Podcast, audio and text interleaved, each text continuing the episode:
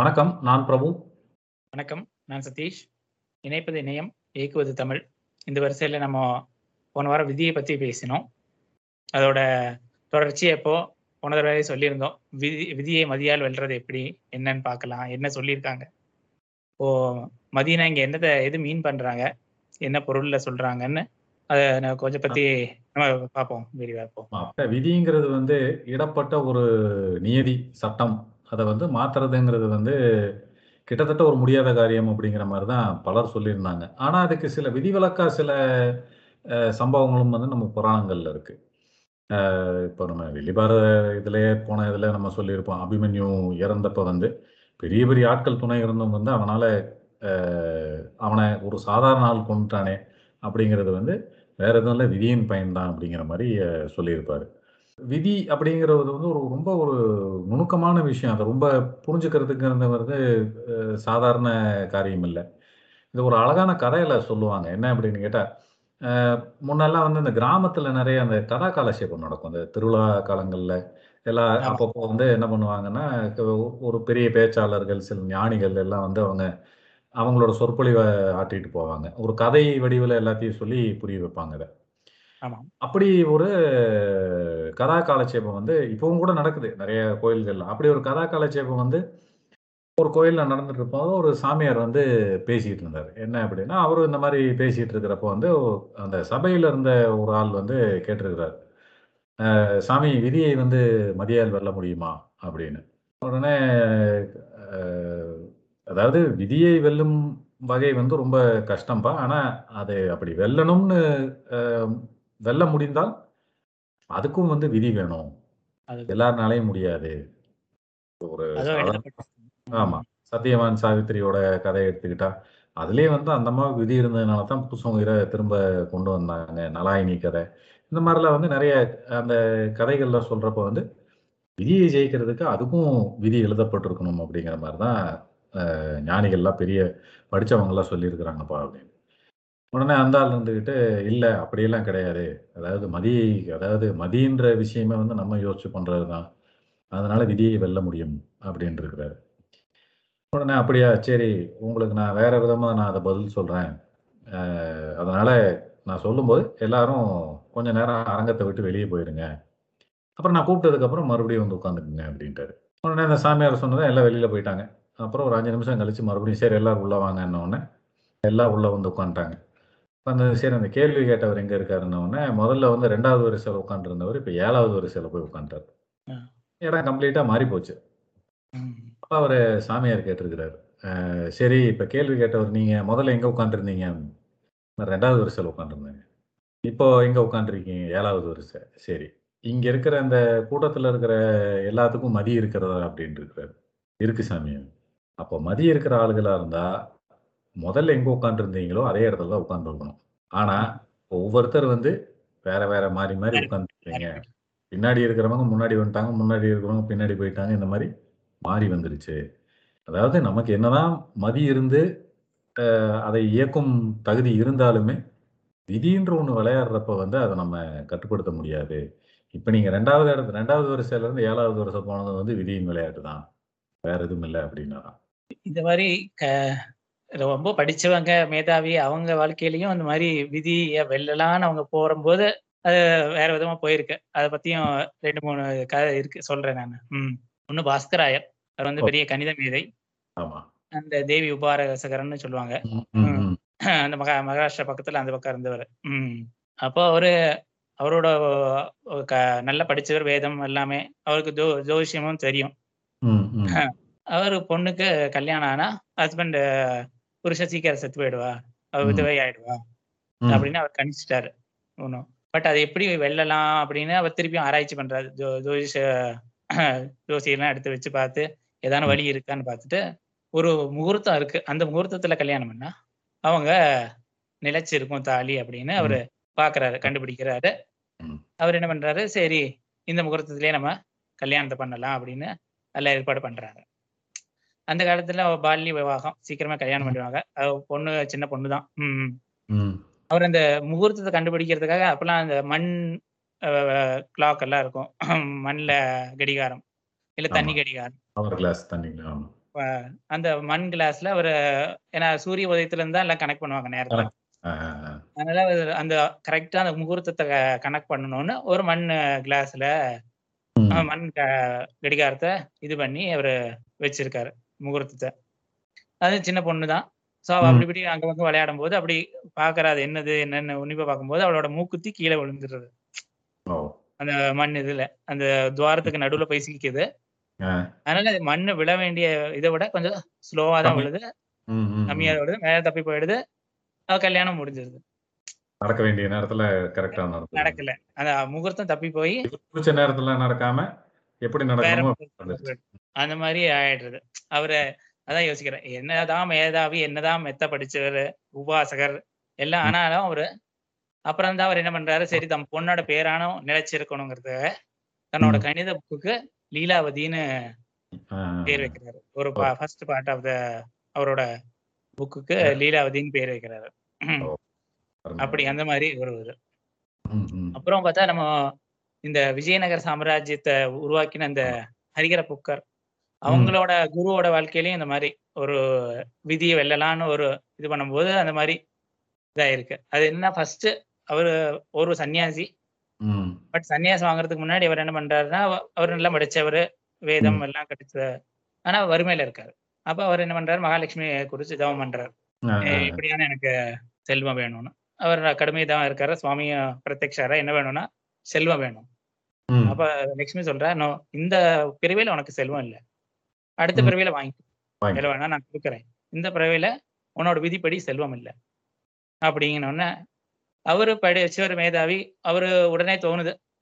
சரி அப்படின்னா நான் சன்னியாசம் வாங்கிக்கிறேன். ஏன்னா. சன்னியாசம் வாங்கினா, அது அடுத்த பிறவின்னு ஒரு கணக்கு. அதனால அவரு என்ன சொல்றாரு, சரி நான் சன்னியாசம் வாங்கிக்கிறேன். அப்போ அப்படின்னு உடனே சன்னியாசம் வாங்கிக்கிறாரு. அப்ப ச லட்சுமிகிட்ட இது சொல்றாரு, வாதம் பண்றாரு. இப்ப நான். சன்னியாசம் வாங்கிட்டு எனக்கு அடுத்த பிறவி தான். நீ சொன்ன, அப்ப நீ எனக்கு குடுத்து தான் ஆகணும். அப்படின்னு லட்சுமிகிட்ட வாதம் பண்றாரு. லட்சுமியும் சரி அப்படின்னு குடுத்துடுறா. குடுத்ததுக்கு அப்புறம் தான் அப்புறம் யோசிக்கிறாரு. நெறைய செல்வம் வந்துருச்சு இப்போ. கொட்டி. செல்வம். அப்புறம் பார்த்தா சன்னியாசிக்கு செல்வத்த தொடவே கூடாது. அது இப்ப பிரயோஜனம் இல்ல. செல்வம் வந்தாச்சு. முதல்ல. அவருக்கு வேண்டியிருந்தது அவர் எடுத்துக்கலாம். இப்ப. செல்வம் இருக்கு. ஆனா, அவரு சன்னியாசம் வாங்கினதுனால, அவருக்கு அந்த இது அருகதை இல்ல. எடுக்கறதுக்கு. அப்போ விதிய வெல்லலான்னு அவரு ஒரு இது பண்றாரு. ஒரு அது வந்து இதுவா போயிடுறது. அப்பதான் லட்சுமி சொல்றா, "இது ஒரு நல்ல காரியத்துக்காக பயன்படும்." அப்படின்னு சொல்லிட்டு போயிடுறார். ம், ம். அத வச்சு தான் அந்த விஜயநகர சாம்ராஜ்யத்தெல்லாம் உருவாக்குறதா ஒரு கருத்து இருக்கு.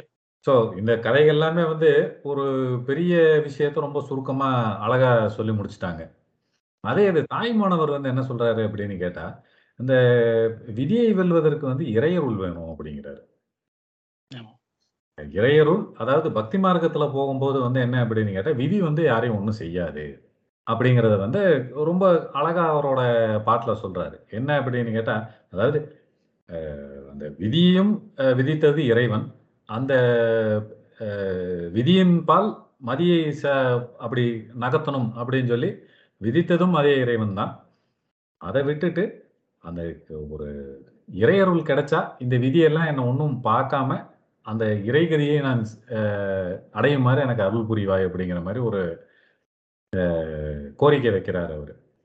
அது என்ன பாட்டு அப்படின்னு கேட்டா, "விதியையும் விதித்து என்னை விதித்திட்ட மதியையும் விதித்து அம்மதி மாயையில் பதிய வைத்த பசுபதி நின் அருள் கதியை எப்படி கண்டு களிப்பதே" அப்படின்னு. இந்த விதிங்கிறதே வந்து எப்படின்னா, ஒரு மாயைன்னு கூட சொல்லுவாங்க. அந்த மாயைக்குள்ள இருக்கிற வரைக்கும் வந்து விதியை வெல்ல முடியாது.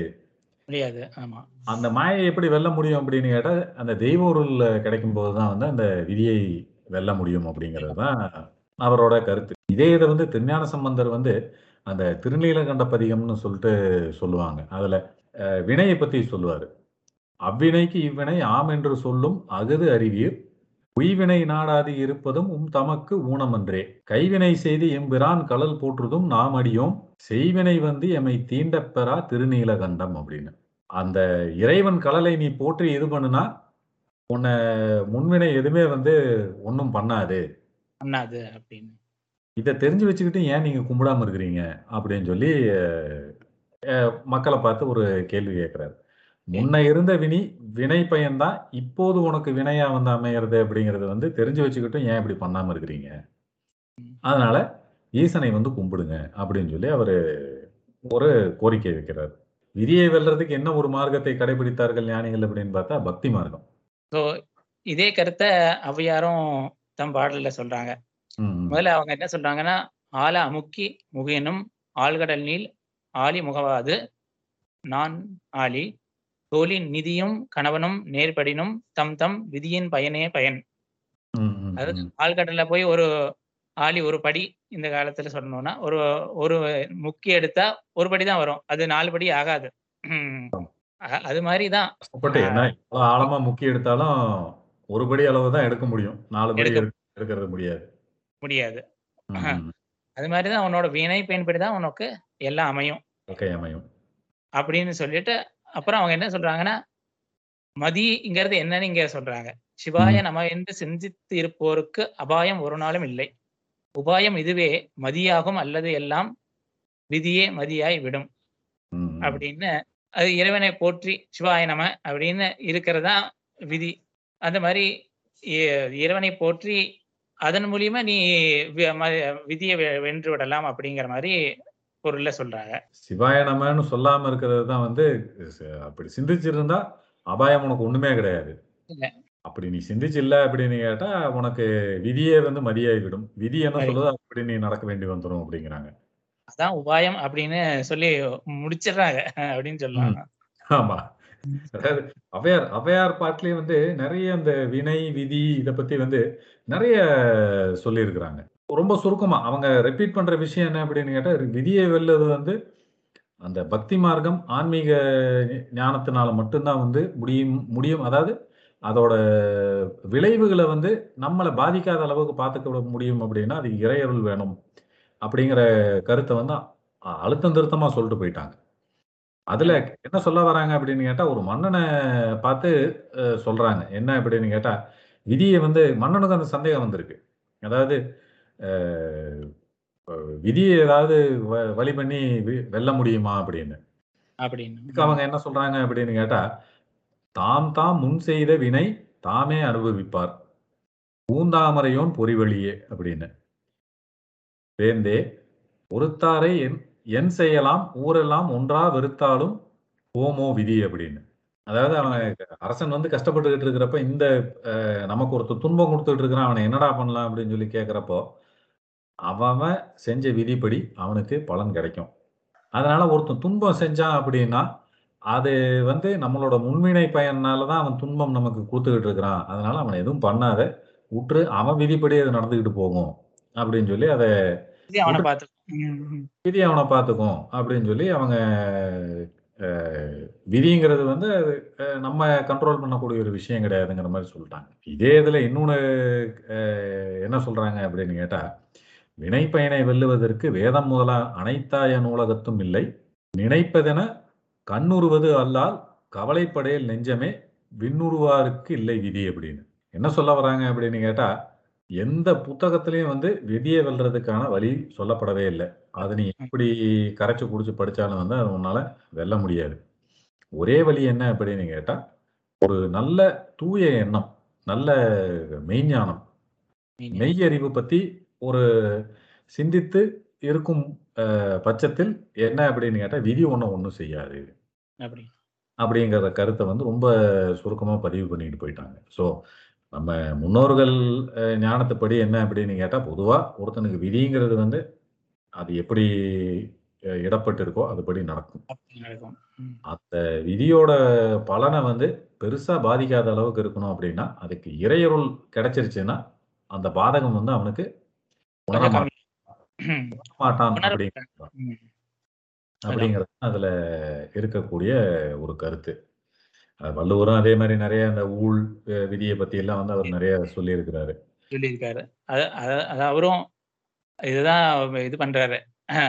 தெய்வத்தால் ஆகாதனினும் முயற்சிதன் மெய்வெடுத்த கூடிதரும் அப்படின்னு ஒரு. குரல்ல சொல்றாரு. என்னன்னா இங்க தெய்வம்னா தெய்வம் இல்ல. ஆஹ் விதியை தான் அந்த அந்த இதுல பொருள்பட சொல்றாரு. நம்ம சும்மா உட்காந்துடாம நம்ம நம்மளால முடிஞ்ச வரைக்கும் முயற்சி பண்ணணும் அப்படிங்கறத சொல்றாரு அவர். ம், ம். ஆமா. விதி அப்புறம் விதி விதின்னு அப்புறம் அப்புறம் சும்மா உட்காந்துருவாங்க சோம்பி போயிடுவாங்க அப்படிங்கிற அதுவும். ஆமா. கிருஷ்ண பரமாத்மாவே சொல்லியிருக்கிற விஷயம் அதுதானே.